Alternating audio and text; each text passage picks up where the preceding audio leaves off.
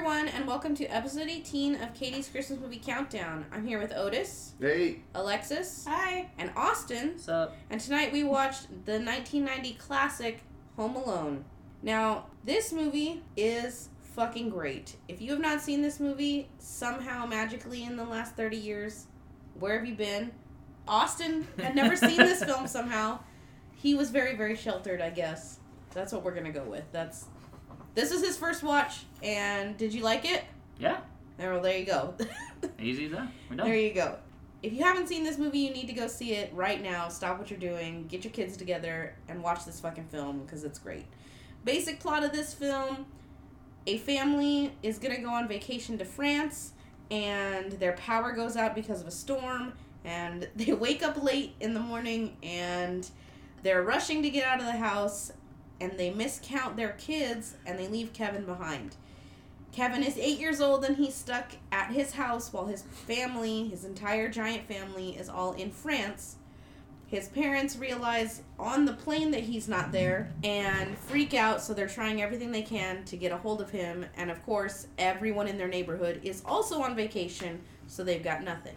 Meanwhile, Kevin is at home and there are burglars in his neighborhood going around and stealing everything they can from all the houses in his neighborhood, and he has to basically defend his house from these burglars and make sure that they don't steal all his shit and also maybe murder him. And it's just the trials and tribulations of an eight year old trying to save his house. So I'm gonna run through about a million fun facts about this film, and then we're gonna get into the questions. So the picture of Buzz's girlfriend was a picture of a boy made to look like a girl because Chris Columbus thought it was too cruel to make fun of a girl like that. So they were just like, fuck it, it's gonna be a boy. that's reasonable. Yeah. just put a just put a boy. So, uh, yeah, I'm, I'm cool with that. Uh, Good picture. Catherine O'Hara, who plays the mom in this film, revealed in 2014, so just five years ago, that Macaulay Culkin still calls her mom. So even now, you know, Macaulay's almost 40 and he still calls her mom, so that's pretty fucking cute. Hmm. Uh, Joe Pesci kept forgetting that this was a family film during the outbursts where he would like get hurt and he's like fricka fricka fricka and he kept saying fuck and Chris Columbus advised him to say fridge instead. So a lot of times in this film, every time he gets hurt, you'll say frigid, fridge, frigid, and that's just him trying to hide the fact that he really wanted to say fuck. Uh, the only cuss word that actually made it into the film is shit, and it happens when Marv is trying to get through the doggy door and he accidentally drops his shoe. He like goes to grab it and drops it and then says shit, and they like messed up with the editing and forgot to take it out. So much so that the shit is still in the like closed captioning. So if you watch it with subtitles, you'll still see the word shit. Joe Pesci and Daniel Stern gave over the top performances on purpose because they didn't think the film would be a success, so they were like, fuck it. No one's gonna see this film, it's not gonna matter what we do. And then this film ended up being a huge success and everyone watched it and just thought they were amazing. A Perfect storm. Yeah. um, Macaulay Culkin actually drew the map himself that Kevin uses to set up the traps. Oh, that's awesome. Yeah. um, the movie that is seen throughout the film, Angels with Filthy Souls, was made up for this movie and is based on a movie called Angels with Dirty Faces from the 40s. Uh, during rehearsal of the scene where Harry attempts to bite off Kevin's finger, like they put him on that door hook and then he's gonna bite off all of his fingers. One at a time. Yeah, one at a time. During rehearsal, Joe Pesci actually bit Macaulay Culkin's finger, and Macaulay Culkin still has a scar on one of his fingers because of it. Yeah. Oh my god. Uh, the ornaments that Marv steps on when he tries to get in through the window are actually candy, Uh, so not real ornaments. And he was wearing rubber feet, like rubber padding on the bottom of his feet for all the scenes where he was barefoot. uh. It's awesome. The concept for this movie originated during the filming of a scene in Uncle Buck where Macaulay Culkin's character interrogates a would be babysitter through the letter opening of the front door. Chris Columbus's biggest fear as a kid was burglars, and that's why he signed on to be part of this film. Nice. John Hughes was worried that mothers would never believe a family could forget one of their kids. Chris Columbus said of that, John really filled in every possible logic hole, and the audiences always bought it. Uh, John Williams, who composed all the music for this film, stepped in when the original composer backed out. The filmmakers never thought they would be able to get John Williams, but the, he saw an early cut of the film and was enchanted and was like, I have to be a part of this. Oh my god, that's so cool. Yeah, like how fucking great is your film where John Williams is like, yes, I I'm need to be a part of that. That's so fucking cool. Hmm. The sled that Kevin uses to slide down the stairs was signed by the entire cast and is still in Chris Columbus's office to this day. The pages of the Playboy that Kevin reads from Buzz's like little locker thing were taped together so that Macaulay Culkin wouldn't see any nudity. Why they just have fake Playboy? like, I don't know. Just, just, just get the That cover. was too much. That was too much. That was too much work. This is Okay. too much work. Just tape it add some tape. It'll be fine. um, let's see. Chris Columbus was hired by John Hughes to direct National Lampoon's Christmas Vacation. After meeting with Chevy Chase, it was clear that the two of them were not going to get along, so he asked John Hughes if he had any other projects he could work on instead. Home Alone was one of the options presented to him, and thank God it mm-hmm. was, because, like, this is a fucking masterpiece. The role of Uncle Frank, who's the asshole uncle in this film, was originally written for Kelsey Grammer. Macaulay Culkin was only allowed to work on set for five hours a day, so everything was filmed around his schedule. Thanks, child labor laws. The image of Kevin with his hands on his face and screaming were improvised by Macaulay Culkin. He forgot to pull his hands away as he screamed, and it became the most famous shot of the entire movie. Chris Farley auditioned to be Santa Claus. Cousin Fuller is Macaulay Culkin's brother, Kieran Culkin. And Danny DeVito, Rowan Atkinson, Bob Hoskins, Jon Lovitz, and Robert De Niro were all considered for the role of Harry. I like all of those. God, those And there sound was the list for people who were potential for the dad, um, John Heard. John, yeah, John Heard's character was like seventy actors long. Like, think of every like dad from a movie in the nineties. Yep. Every single one of those guys was on the fucking cast roll, like potential to be the dad in this film. It was insane. Even Arnold Schwarzenegger was on the list. would have been awful. Go to your room, Kevin. Yeah. Yeah, it was a mess. Joe Pesci deliberately avoided Macaulay Culkin on set because he wanted Macaulay Culkin to think that he was mean. And John Candy improvised every single line that he had in this film. All of them. No And, way. and he shot all of his scenes, everything that he did, he shot in one 23 hour day. John Candy was just like, I'm fucking busy. Like, let's go. Get this. Well, I'll I do mean, the whole that thing. happens in a lot of movies with comedians. You don't really have to give them lines. Just be like, hey, you're gonna talk to the mom, like come up with some story, like you know about raising a kid. And he's like, okay, yeah, yeah, I'll make up some story that I Mhm. fucked up my kid. Like I left him in a, what was it, a funeral home for Yeah. a day. That's yeah, that happens all the time. I can't imagine comedians. someone actually writing like that that exchange and then the um, airport exchange. It was just done too well for it to have been written out. Oh yeah, and some of those people, they, polka, polka, Yeah. Sometimes it's like an insult. They're like, "Hey, can you just say this?" Like, I don't know. I, No, I can like- say something like- better. Like, like- I'll, I'll make something funnier. Don't don't worry about this, is that. my, this is why you hired me. Yeah. Oh, I lied earlier about the tarantula scene.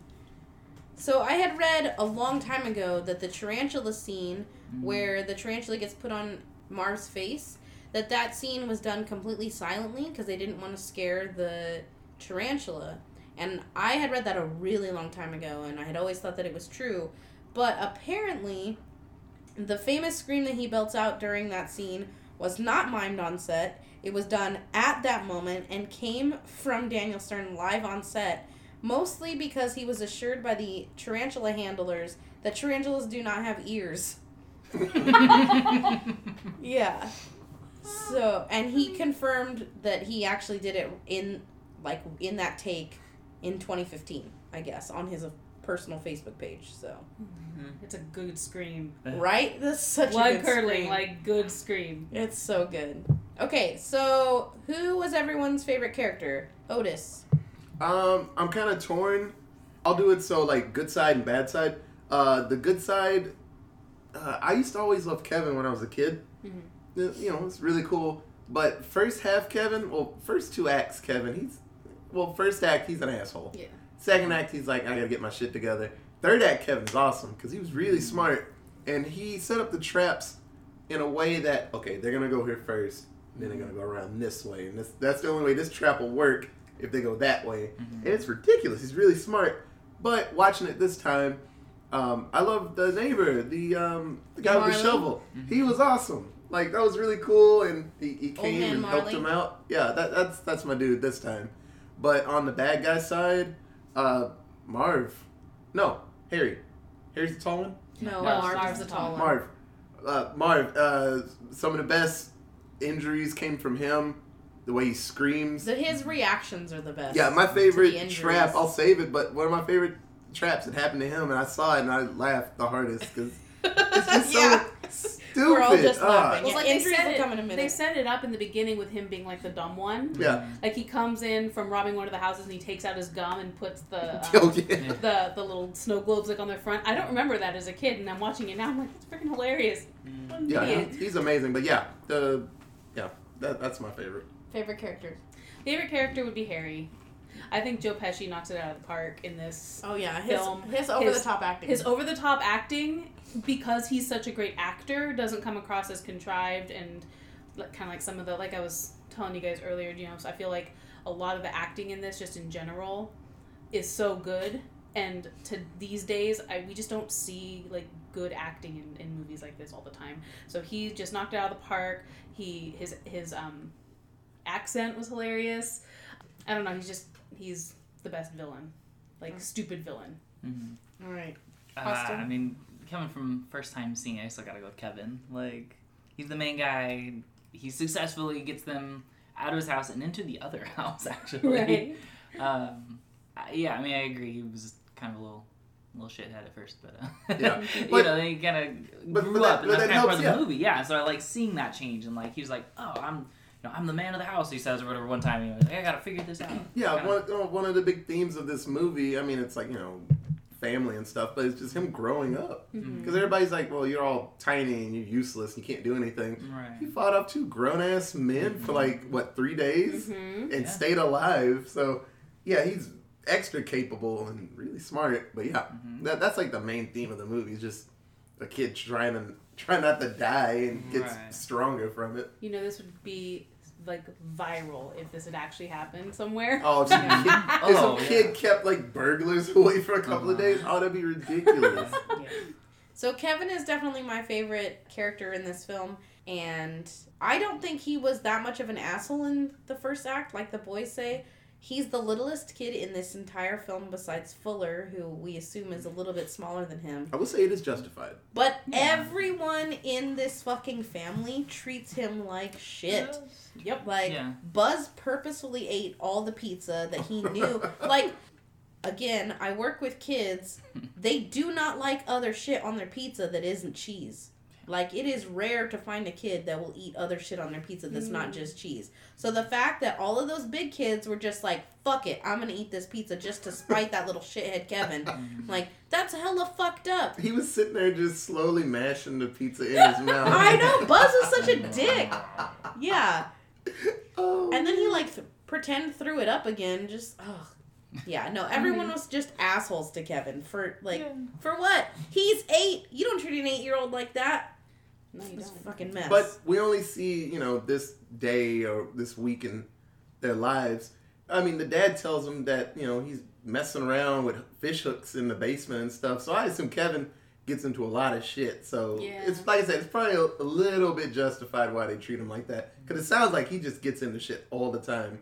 In which we see why he gets, like, and how quick he makes even traps. if he gets into shit all the time, that's no reason to fucking steal that kid's food. Oh, yeah. True. Like, I'm not just gonna walk into some shitty kid's house and just eat all of his goldfish because Yeah, he made traps in two hours to Mhm. stop I know. two grown men. So that means he does stuff like that all the time. He screws with people. He probably screws with his I've family never thought about it a like lot. that. Because when when the when the bells went off, and I was like, okay, it'll probably be six o'clock. You know, three hours.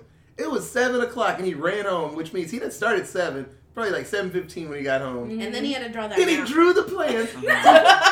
so probably seven Suspend thirty. belief a little. but And he's like, okay, I need to do this. So an hour and a half, and they got there a little bit early. So and then he made food. He was making the mac and cheese. so yeah. probably that hour microwave tops. mac. That why, It was- you gave him half an hour to make microwave macaroni and cheese. I didn't Get get to eat it. here. It looks so good. Like two minutes. It makes me really want mac and cheese right now. I'm just saying. fuck out. I'm just saying he made traps way too fast. So he's probably been fucking with people for a while. He has two older brothers who have been consistently fucking with him his entire life. True. Yeah. That's why he knows how to do all that shit. Did you see all that dumb shit in Buzz's house in Buzz's room? Like that's why he knows how to do all that shit and where he got all the idea, all those ideas. All right, least favorite character. Mm, it's tough. Just about everybody in the movie is funny in some way. Usually comedies, there's like a set bad guy you're not supposed to like, but the bad guys in this, I like them a lot. Yeah.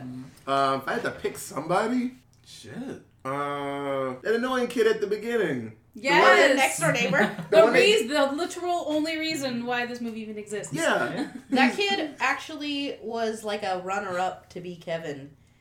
He sounds a lot like Sounds a him. lot like so him. so this so the role of Kevin was originally written for Macaulay Culkin, and when John Hughes hired Chris Columbus to be part of the film, Chris Columbus didn't want to put Macaulay Culkin in it because he had just been in John Hughes' Uncle Buck, and didn't want to make it seem like John Hughes was just playing favorites or whatever. So he forced an audition, and they auditioned like a thousand kids, and that kid was the runner up. And then they had Macaulay Culkin come in, and it was like, oh shit, no wonder you wanted to write this for fucking Macaulay Culkin. Mhm. That's gotta suck. You're like, you know, you're Macaulay Culkin, and they're like, oh, well, we said you got this, but you gotta try out. Wink. Like, Mhm. come here on Tuesday. Mhm. Yo. Like, you know, be ready. Wink. Yeah. Like, okay. Yeah, well, he Let me just read some lines and, and, and smile at these people and do a scream. I, I got this. All right, least favorite character. So I mean, to to kind of piggyback off of what you ended your time with, my least favorite character is Buzz, and um, coming from a different standpoint.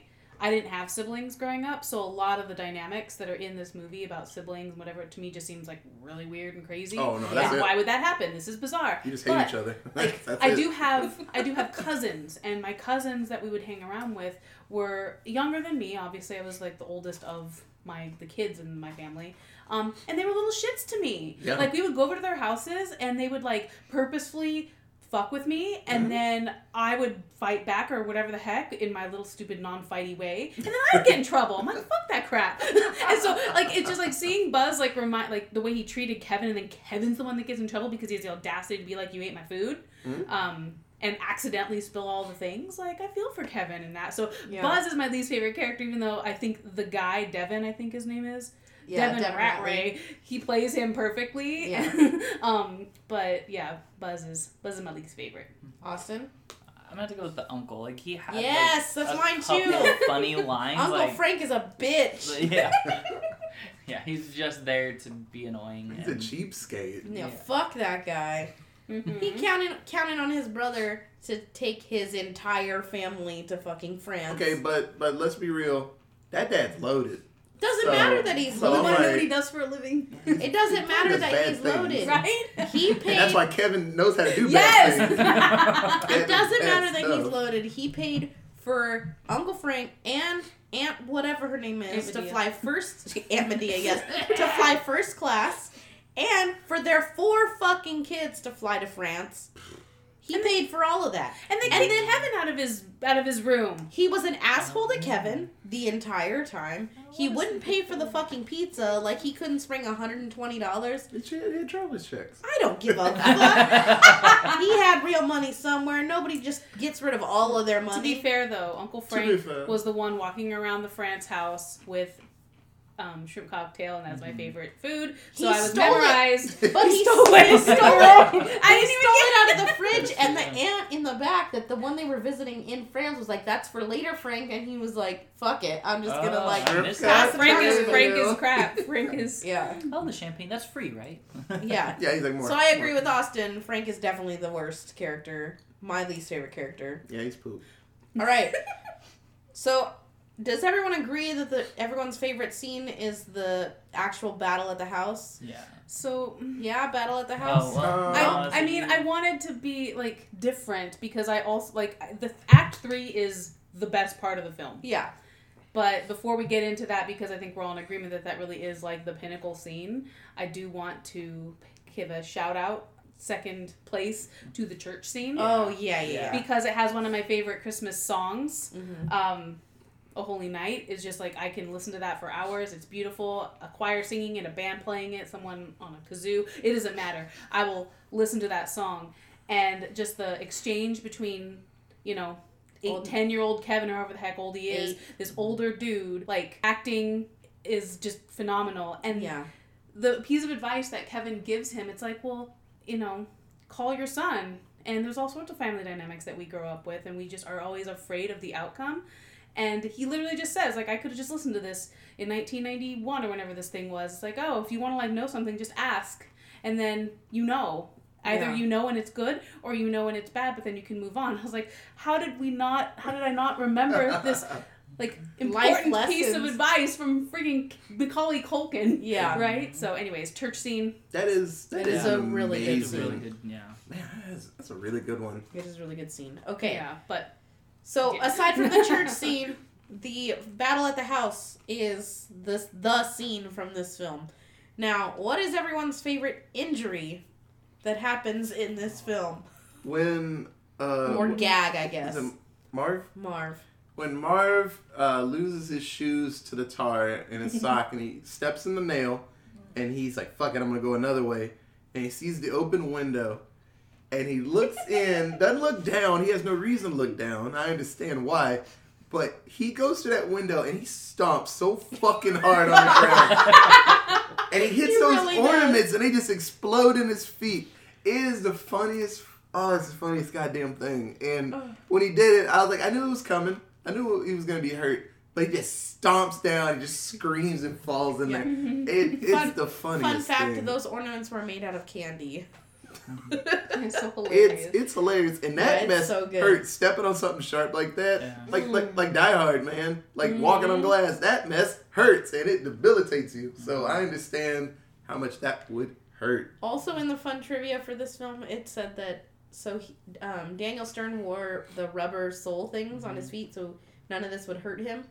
Bruce Willis also wore that well, in all of the broken glass scenes for Die Hard. He went through so much broken glass. He in that really movie. did. It was a lot. Jeez. We'll talk about that later on the Die Hard episode.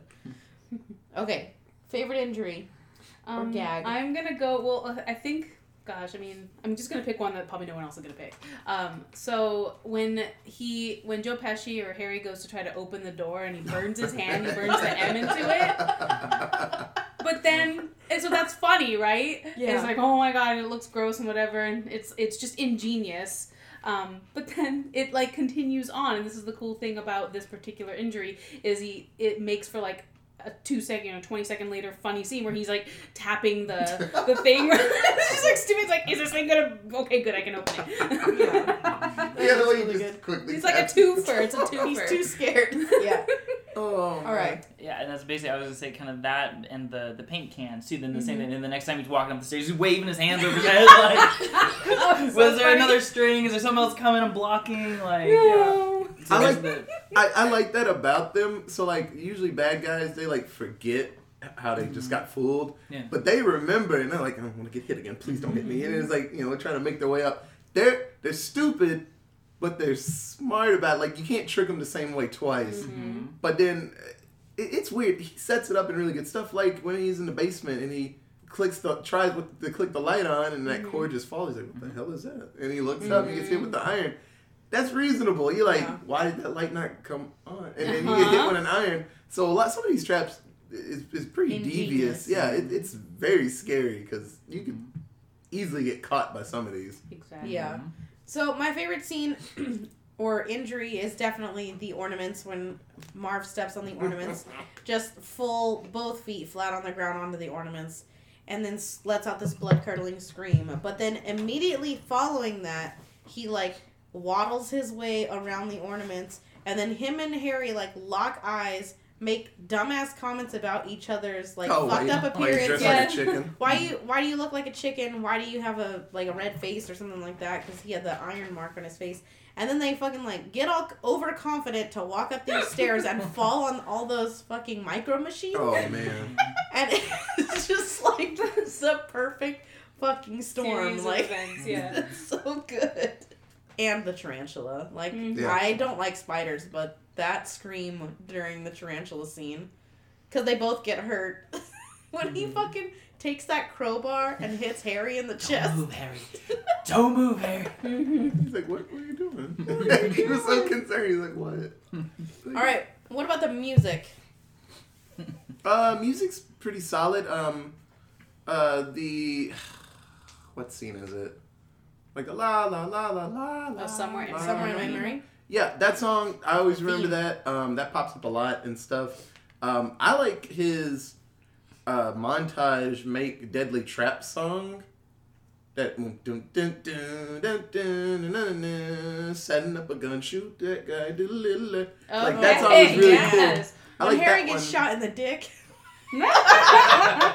Sorry. But um, Back to injuries. That's but um, pretty yeah, no, music's pretty pretty good. yeah. I liked it a lot. It's obviously John Williams, so he can pretty much do no wrong.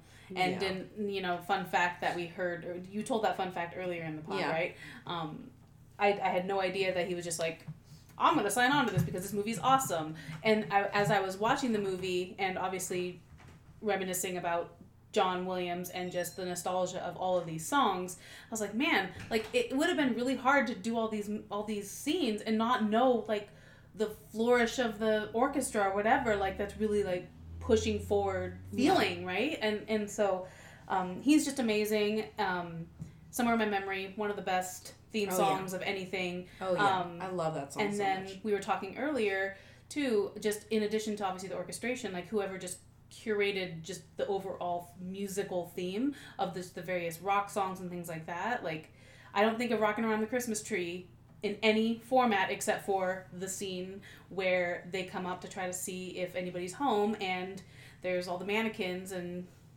Yeah. what's his face Michael, Michael Michael Jordan, on the train, on the train like i think of rocking around the christmas tree and that scene comes into my head so if Yeah. and so people who listen to that song and don't think of that is it's strange to me, but now you will. Awesome, Yeah. well. Yeah, well, and Alright. especially I think the run, run, Rudolph when they're going the the airport. Like I'm just gonna picture like a bunch of people running now like, every time. I Yeah. Go. Um, but yeah, I mean, John Williams is awesome. So obviously coming to the party late with this movie, I'm like Star Wars, Harry Potter, Indiana Jones, like all the other John Williams soundtrack stuff is like popping into my head as I'm watching this, which just makes it feel very comfortable and like, oh, I know this, I've seen this. This is, you know, like the nostalgia almost is like there just because of the music, even though I hadn't seen it. I don't know how to describe it. Yeah, this- Yeah. This soundtrack is one of my all-time favorite soundtracks, not only by John Williams but by anyone. Um, John Williams is by far my favorite composer, Mhm. like movie composer that has ever lived. Yes, the whitest kids you know. I gotta find that. I, I, I'm gonna show you guys uh, John Williams. It's a big sketch. I'm gonna show you. That's why I'm making that sound. Yeah, It's okay. making fun of John Williams. Yeah. It's really good. Do you know his trumpet concerto? Uh, no, He writes a mean trumpet concerto. I, that doesn't surprise me. He also wrote the Olympic fanfare, so. No. Oh, that makes so much sense. So yeah, John Williams can. I have never heard anything by him that I disliked, and this film I've been watching it every single year, multiple times a year since this movie came out when I was three, and forever. This like every single song in this movie, both the rock, like the contemporary soundtrack and the classical soundtrack, are ingrained in my memory. Like yeah. Somewhere in your memory. Somewhere in my memory. You might yes, say. exactly. so fast and weird sounding. yes, I was chipmunking it. Okay. what about the feels? The Uh, Christmas feels, the regular feels. How'd this movie make you feel? like at the beginning, it's like, hey, Christmas is coming. Our trip to France or Paris, and then there are a couple of moments where he, you know, a, a big chunk of the movie is him just fucking around, and then he realizes like, oh, I need to get the tree ready and the lights, and then it's like a whole lot of traps. It turns into Saw for a little bit, but then at the end, it's like then it finally becomes Christmassy. And this you realize Saw before Saw was a thing. yeah, and then you realize at the end, like when the mom gets home and he like wishes for his family to come back. And I'm like, there are points where it's like, oh, this is Christmas as hell. But then there's bigger chunks where it's like that man, his head's on fire, and, and just the torture. Mm-hmm. The torture is more than the Christmas theme Yeah. in this. It's it's a good Christmas movie, but it's a lot more just about just torture. I torture on disagree. screen. I disagree. I find this film to be very, very Christmassy, and all the underlying themes in this film point to Christmas. Like he wants his family back. He has a need to just love the people that he's with and that's like the ultimate learning goal of the whole film is that he needs to figure out his shit and then all the scenes at the end with him with his family, with Santa, with even old man Marley in the church, like that's all the fucking feels like it's so good. And so I think it's very, very Christmassy, despite all the injuries. all the torture. And they were all Christmas. Most of them were Christmas related injuries. So Yeah, flamethrowers. I mean, It's pretty. Like- It's pretty solid. Christmassy. okay, only one of them, but the ornaments was the best one. So Yeah. that's Gran- nice. granted, this is like no other Christmas I've ever enjoyed. Like we live in Fresno, so it doesn't snow here. Except it Yeah. snowed once at some point. Yeah, like 20 was, years like- ago. Yeah, like a tiny little snowflake once. It's like whenever you think of Christmas time, this movie hits all of the points. It Mhm. has big, beautiful houses with just tons of lights. They're just very classic white lights with some other things there too. Snow everywhere. Also, apparently, um, dried mashed potatoes. oh yeah, mashed potato flakes. That was mashed potato flakes. I was well. I was wondering halfway through. I was like, man, did they film this all outside, or is this on a soundstage? Like, what did they do? Um, because just there was snow everywhere. But even down to just like what people were wearing, like Kevin Kevin's like daily wardrobe was all like what I just considered like Christmas time Oh, yeah. theme and colors, like his Christmas sweater and his um, various pajamas that he would have. Oh, yeah. Like, what kid has like his multiple big- pajamas? yeah. Yeah, and um, but everybody wa- it was just like dressed like Christmas, and then going to the church and the nativity scene. So it's just obviously you know there's not Christmas anywhere in the title, but I feel like this whole movie gives me all the feels, even though I've never experienced any of the things really in there as like a personal thing. Fighting Like, burglars up. right? like no big house, whatever. But I mean, man, like right, right in the heart. Yeah. All right, Austin. I would say coming from the kid perspective, like I think it just seems so magical to him that he's alone, and then so magical that they're back. Like Mhm. at least in the movie, it's never explained to him what happens that they're all gone without him, or that they're all of a sudden back on Christmas morning. You're right because he wished for them to be He- gone. He woke up, they were gone, Yeah, and, and then he he- asked Santa for them back, and they showed up on Christmas morning. yeah, you're right. So I thought that was really cool, and so I almost wonder that drove like some of his growing up, like, oh wow, they're really gone. Yeah. Like not just like oh they went mm-hmm. to France, I forgot about that. Like oh wow, I made them all go away. I need to figure out life out because now I'm on my own. Yeah. Yeah. Well, even like whenever he goes out, he goes, "Oh well, they didn't leave yet. Right, and they, They didn't go to the airport. The car's That's still true, here." yeah, you so know, so does you're remember, right. Like yeah. the magicalness of being a child in Christmas is just inherent throughout the movie. Mm-hmm. Good point. All right. What about memories associated with the film? Uh, we watched this a lot. My mom really liked this movie. That doesn't surprise Uh, me at all. It's uh, all the torture scenes. It, it's hilarious. Like you know, people getting just destroyed. Uh, I don't the think we- torture plays like a horror film, and your mom loved horror films. Yes. Um, I don't think we watched it like every Christmas. I mean, that's when it pops up a lot on cable and stuff. And so it was kind of just that, just collateral, just like, well, it's on. Like, I like this movie. You know, we watch it. Um, but I watched the first Home Alone a lot. Uh, the second one, not as much, but this one, I watched this a ton. Uh, but yeah, love this movie. Um, I apparently watched this a lot as a kid. I don't remember owning it, so I don't know how I actually watched it. um, but I, as you guys, you know, witnessed while we were here, I said a lot of the lines. Um, keep the change, you filthy animal. Um, Kevin's like cadence and the way he speaks. oh, yeah. I still to this day will like speak like that, or I'll hear something, and you know, remind me, I'll jog a memory. Like I at one point probably could recite this whole movie, but I, I don't have a recollection of like how often I would watch it. But it's been a long time, and I it's Takes- still it's still there. it takes me back. It's so classic. It's so good. All right, Austin. Yes, my memories of half an hour ago when we watched it. Yeah. no, I'm You're not. so like, much I- older now. right? I've learned so much. Uh, I, I feel like I've seen yeah part of it probably like just on TV or someone's house Oh, or yeah. doctor's office. You know, so I feel like I've seen part of the house battle, and I've seen the church scene before, I guess. Um, and so I kind of knew when the guy was like scraping the sidewalk. So I was like, wait, I know who that guy is. Like they actually become friends later. I was like, that's Yeah. cool. So like to see the backstory, I was like, oh, he's scared of him now. Oh, Yeah. Mhm. so So, okay. so I guess rather than memories to this film, how did this film hold up?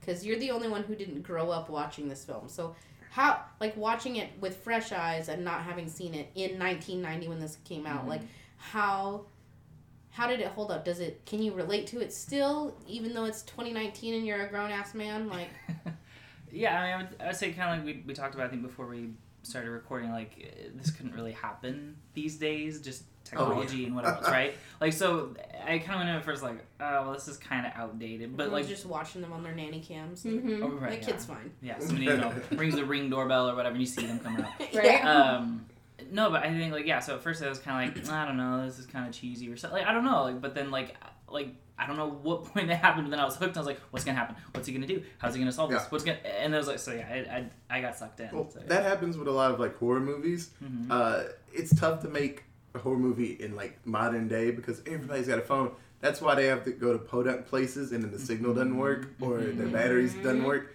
because there's things you have to get rid of before you can Mhm. start like a monster trying to eat people. Yeah. kind of- Yeah, that's why if you, you always have horror movies back in like the '60s and stuff. Yeah. You know, you had to get to a phone, so it's like cool. Now we can just have this person killing everybody. Yes. Mm-hmm. But yeah, it's it's tough. Like modern day stuff, a lot of movies, it, it wouldn't translate to 2019. Like like we were saying, this movie it'd be really really hard. It'd be a legit perfect storm of things happening, and that kid being somewhere. It, it would probably work better if he went on location somewhere and got left. Like he was mm-hmm. in a, a city that he didn't know. You know what I mean? I mean, It'd be yes, a little bit easier Yeah. to. Yes and set it no, up. but like, okay, so we were talking about everyone having cell phones, but if the power went out like it did in this film, and all the nanny cams or whatever got reset, the Wi-Fi router got reset, Yeah. and none of the nanny cams worked. Okay, that eight-year-old doesn't have a cell phone. Mm-hmm. Like, what's he gonna do? No houses have landlines anymore. Yeah. So there's no way to contact that Yeah. specific house. Like right now, if in our house, like I, I don't know, Bella got trapped. She's a cat, so just ignore this. But if Bella got trapped and we didn't know what the fuck was happening, like, not, and the power went out or a router went out, we wouldn't have any way to look at her. Like, we wouldn't know. We just wouldn't know. So, in the vein of what's happening now in the 2000s, where it just seems that instead of just making new shit, we're just remaking old stuff, could you see this being remade? It wouldn't be good. There is a there is supposedly a remake in the works. God, please no. It wouldn't be good. Um, but I don't know if it's actually gonna happen. I don't know if Disney will actually go through with it. This was this was they own perfect and it just worked. I don't know if you could repeat this. no. Yeah. I mean, they did it with another like the sequel, and then they made like fifteen more, and they weren't as No. good. Well, and that's the thing. Like, I normally am not like a huge fan of sequels, but I after I mean, we're gonna watch that movie next and talk about it, and I will say this on that other podcast. But I like one and two the exact same. Oh, like I have so They're many fond great. memories of number two. Um, Yeah. When you know in life, whenever you talk about, oh my god, like what's your favorite movies and, and the sequels, this is one of the ones I will always bring up Yeah. as Yes. just the perfect movie inside and out, from the acting to the writing to the music to the direction, all of it. Like Yeah. if it And the won a bunch of Oscars, it should have. But if it didn't, that's a travesty. And but I'm also not surprised because It's, a it's not a drama. Yeah. Um, but Yeah. then how in the world can you take this perfect storm of things and then just replicate it in a different place? And then all of a sudden it's still the same great It movie. still worked, yeah. Yeah. So yeah, I sooner or later it will happen. We'll probably be older, and it's like like Home Alone, and I'm like, oh, that's not be right. like, no, I'm just gonna take my kids over here. We're just gonna watch yeah, Home Alone, then, the original, You know, it makes Yeah. like five bucks. I'm like, that's what you get. Like, no one wanted that. right? Just like the- we movies pop out all the time. Like it's cats. I'm like, who asked for cats? Well, I like mean- I like cats, but who asked Taylor for Swift it? asked for cats. Well. I mean, Probably. okay, but the the sequel thing or the remake thing is something that's been happening forever in film. Like even when we were kids, uh, the 1994 version of Miracle on 34th Street came out, and all of the grown-ups in our lives were like, "That's fucking dumb. I don't want to see that." But all of us were like, "Hell yeah! It's the girl from Matilda. Let's fucking watch that. That's gonna be great." But the difference, those remakes, they they tried a little bit harder back then, and so they stand up still. I see remakes come out now, and they don't put any real effort into them. Yeah, They just do it that's for a cash grab. Yeah, and they're like, it's oh, it cash didn't work. grab. That's fair. Very little effort. Let's get some really big names that can definitely do well here. Then internationally are going to be big names, and so they'll make a lot of money internationally. Now Yeah. that China can see movies, and so it That's it ends up working out. But you're right, like the like, eh. quality isn't as good. not at all. That's fair. So my memories from this film uh, stem back all the way to 1990 when this film came out. I can remember it coming out on VHS and like begging my parents to buy it for me, and they did because I loved it so much as a kid. And I immediately had a crush on Macaulay Culkin. I was only three when this film came out, Macaulay Culkin was eight, so a, a little age gap, but not huge when you think about the fact that he's still a kid.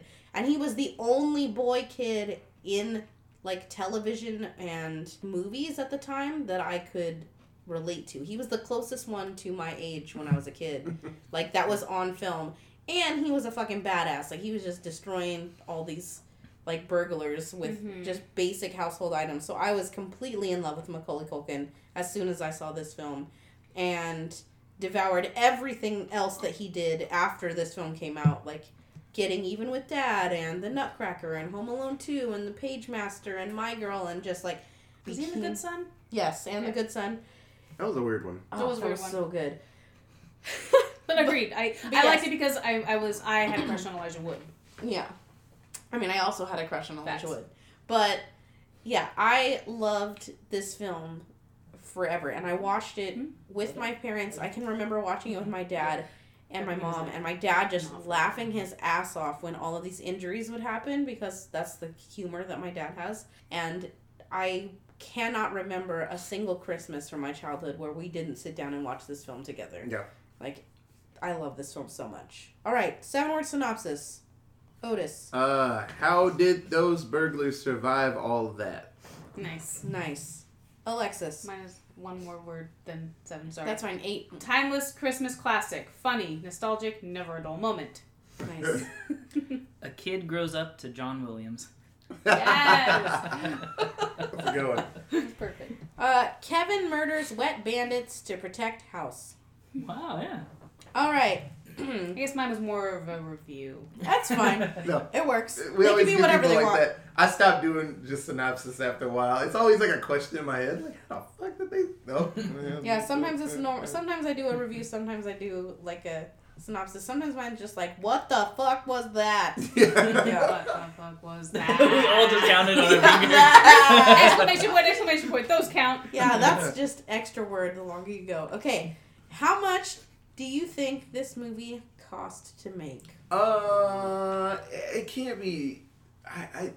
It seemed like it was a surprise hit. I'm gonna say thirty million. Okay, Alexis. I'm gonna say ten. All right. million. One point two million. Dang. Wow. I don't know. I guess. That's. It's 1990, bro. Not like Yeah, cars are like four 1960. dollars, right? Forget Apparently, Austin. pizzas are always twelve dollars though. He was. Yeah. we learned oh, that. pizza- We learned that. Yeah, pizzas are still twelve bucks. There- Mhm. Pizza, there's pizza no, tonight, there's and it was no 15. inflation in pizza. Oh, people would fight Actually, if pizza's like, okay, that pizza, Little Nero's pizza, is supposed to be Little Caesar's pizza. So Uh-huh. technically, pizza has gone down Cheaper. substantially because Oh. Little Caesar's pizza Five is only five dollars a piece now. Oh, Yeah. As yeah. opposed to $12 more a piece. cheese. But it's yeah, but there's yeah, yeah. No, but generic pizza. I mean, it's gone up a little. If you go to like the better quote unquote pizza well, yeah, places, but there's a little lot more ridiculous pizza places like this pizza's as big as your car, Yeah. and so you know stuff like that. So Yeah. I, I yeah, it kind of evens Okay, so you said 30 million, 10 million, 1 million. One point two. This budget was 18 million dollars. Damn. How much do you think this movie made? Woo! I'm gonna say 120. Okay. Alexis? I'll, I'll, I'll go with one thirty. Okay. Three hundred million. Ooh, Austin with the close one. $285.8 million. Jesus It was the highest domestic grossing film of 1990. And the global box office was $476.7 million. And it has the Guinness record for highest box office gross for a comedy film ever. Mm. Ever? Wow. Ever. Yeah, to this day, it's still it's still on top. It, it's a surprise. Like no one thought it was gonna be good. Like actors in the movie were like, ah, we can fuck around. It's not gonna, you know, be that big. And it's like, oh, everybody. She's watched like, I this. need a job. Yeah. Jeez, that's a lot of money. Damn. Yeah, Wow. so this film because it only cost 18 million to make and they had to pay kind of the bigger names that they had in the film like Joe Pesci, Daniel Stern, then they had to pay uh, Catherine O'Hara Yeah, John and Heard. John Heard. So Macaulay Culkin because he was only a kid only got $110,000 from this film. Isn't there like family drama with him? Yes. Like- so later, so when he was a kid, all of his money was um, being held by his parents because that's what happens to child actors. And very much in the same vein as Gary Coleman, his parents just spent his money. Like, Mm. he got fucked. Yeah, Mm. yeah. So, yeah. For the first few films that he did, his first few major motion pictures, he got fucked. got- and then he was, I don't know, pushed into putting his money somewhere else or not letting his parents touch it and, like, figured it out. But, yeah, some shit happened. Yeah, I suppose. Yeah. I just remember he like went to court over something, and I just like as as as an adult, the way that he turned out. I think there was just a lot of stuff going on Yeah. with the family. Like it just it kind of clouds my. Yeah, well, Like, I feel bad for the guy. Like, If I remember correctly from when it was happening, uh, when he turned 16, I want to say, he emancipated I was gonna say, himself Yeah. Mhm. um, because he wanted to do it on his own. I mean, he was pretty much done acting at that point. Like, I mean, his major, like, stride was already over Yeah. and he was just doing like indie films and random stuff at that point but yeah he just like got emancipated and then was like nope i'm not well, you're not touching my money anymore Yeah. so that's it for home alone 1 stay tuned for home alone 2 coming up next thank you so much for listening uh, remember to follow us on twitter at allentownpod or email us at allentownpresents at gmail.com and listen to us wherever you listen to podcasts and tell all your friends to listen to us too. So, with that, good night. We love you. Bye. See you guys. Bye.